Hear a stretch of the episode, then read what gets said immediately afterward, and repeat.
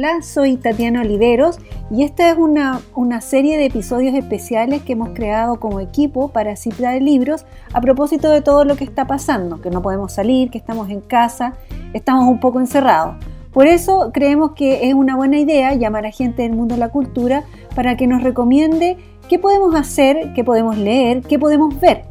El primero de nuestros invitados es César Fará, que es dramaturgo, escritor y académico.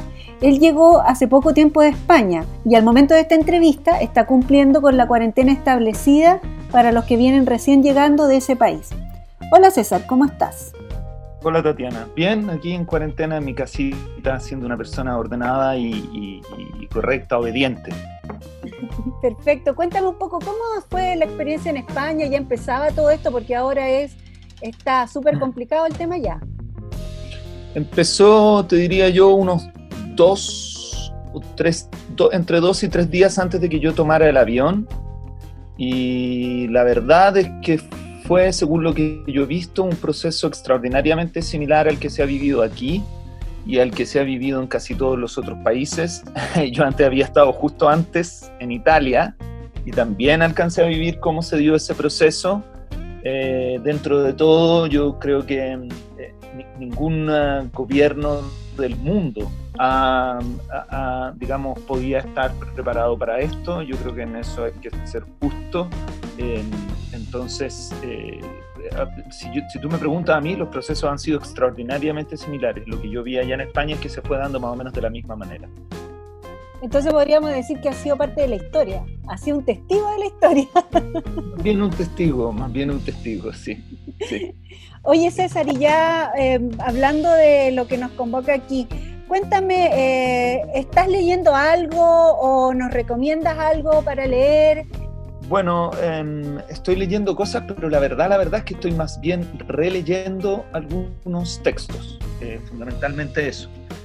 Em, y, hay algunas cosas que me parecen interesantes que se pueden leer en este momento. Por ejemplo, eh, hay un autor que a mí me gusta muchísimo de teoría, que se llama Terry Eagleton, que es inglés, y estoy releyendo La cultura y la muerte de Dios y Terror Santo, que son dos textos súper, súper interesantes, súper buenos a propósito de los procesos de la construcción de nuestra sociedad moderna Eagleton es un tipo que es muy inteligente, muy versado, que tiene la virtud de que todo lo que se puede decir en difícil, él lo dice en fácil, y hace un recorrido aquí sobre la idea de la fundación de las sociedades modernas, y es realmente muy interesante. Y además estoy leyendo una novela que se llama Serotonina, en realidad la estoy releyendo, que es una novela de Michel Houellebecq, que era un autor que a mí me gustaba muchísimo de la época de ampliación del campo de batalla o partículas elementales, y después empezó a sacar algunos textos que no me gustaron mucho, como Plataforma, por ejemplo. Y ahora sacó Serotonina y uno podría decir, bien, Beck volvió a ser el que solía ser y, esta nueva novela es bastante, bastante buena. Tal vez el final no resuelve del todo bien, pero, pero tú sabes, como decía Cortázar, una novela gana, gana por puntos, mientras que el cuento gana por nocaut. Sí. Así que podría recomendar esos textos en principio que están interesantes. Textos de esos autores, Michel Houellebecq, Terry Eagleton, eh, están ahí en, digamos, online y se pueden eh, leer y revisar. Sí.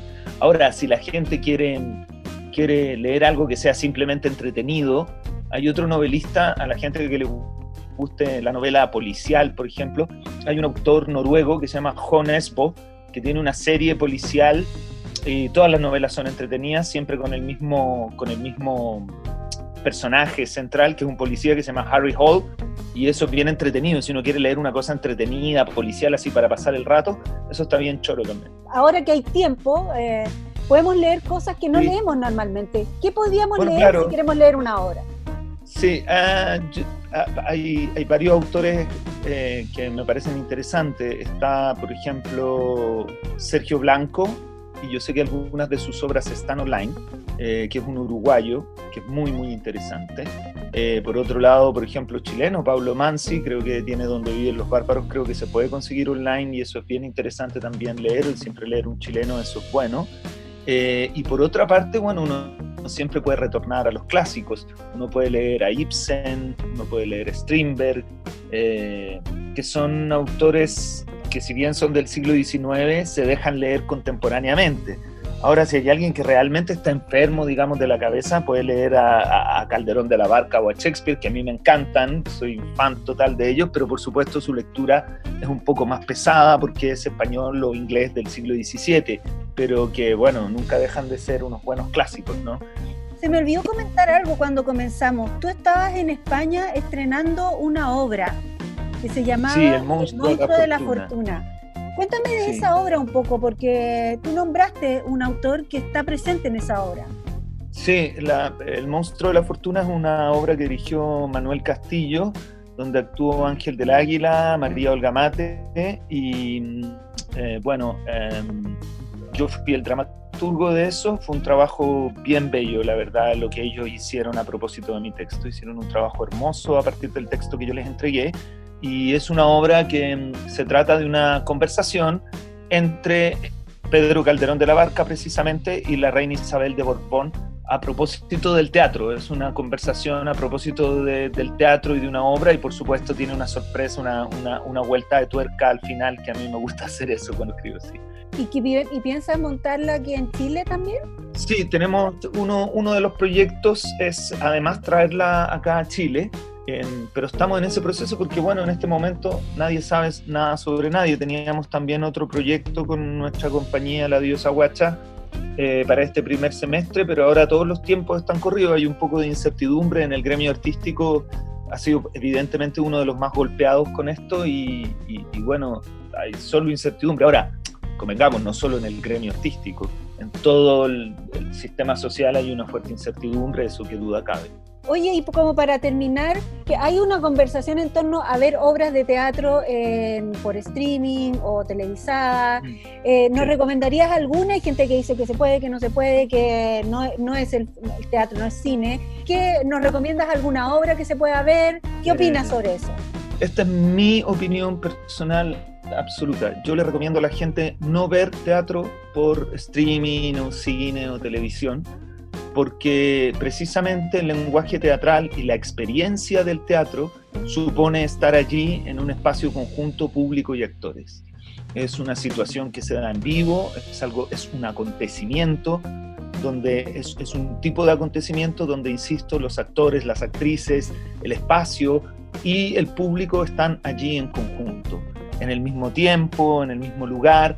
Supone una experiencia completamente diferente del cine, de la televisión, o sea, en ese sentido yo recomiendo que la gente vea adaptaciones cinematográficas a partir de obras de teatro en lugar de ver teatro en, en, video, porque, porque la experiencia es radicalmente diferente y porque quienes hemos ido a ver teatro, quienes han ido a ver teatro, saben que estar allí es una cosa completamente distinta y eso tiene un valor, tiene una suerte de, fíjate una palabra que a mí no me gusta usar mucho, tiene una suerte de esencia que le es propia.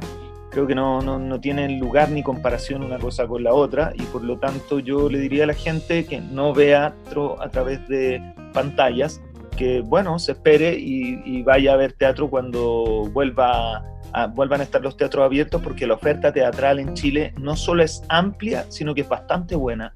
¿Y una serie entonces qué nos recomiendas para ver? Bueno, yo soy fanático de la serie inglesa y ahorita mismo estoy pegado, acabo de terminar de, ver The End of the Fucking World, The Sex Education. Si a la gente le gusta el policial, una cosa muy entretenida que se llama Line of Duty. Todo esto está en la plataforma con la N famosa. Eh, ah, y hay otra que es bien chora también que se llama Ragnarok.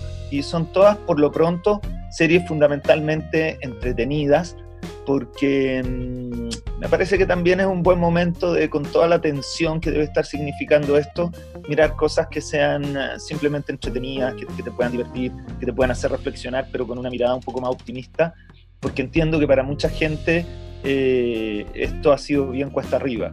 Hay que pensar que incluso los que tenemos la, la opción de mirar, eh, de mirar cable o televisión es cuesta arriba, bueno, hay gente que no tiene esa opción los que nos podemos quedar en la casa y trabajar desde la casa, hay gente que no tiene esa opción. Eh, entonces yo entiendo que esto puede haber sido o puede ser bien estresante y por lo tanto un, par de recomendaciones de entretención nada más vienen bien.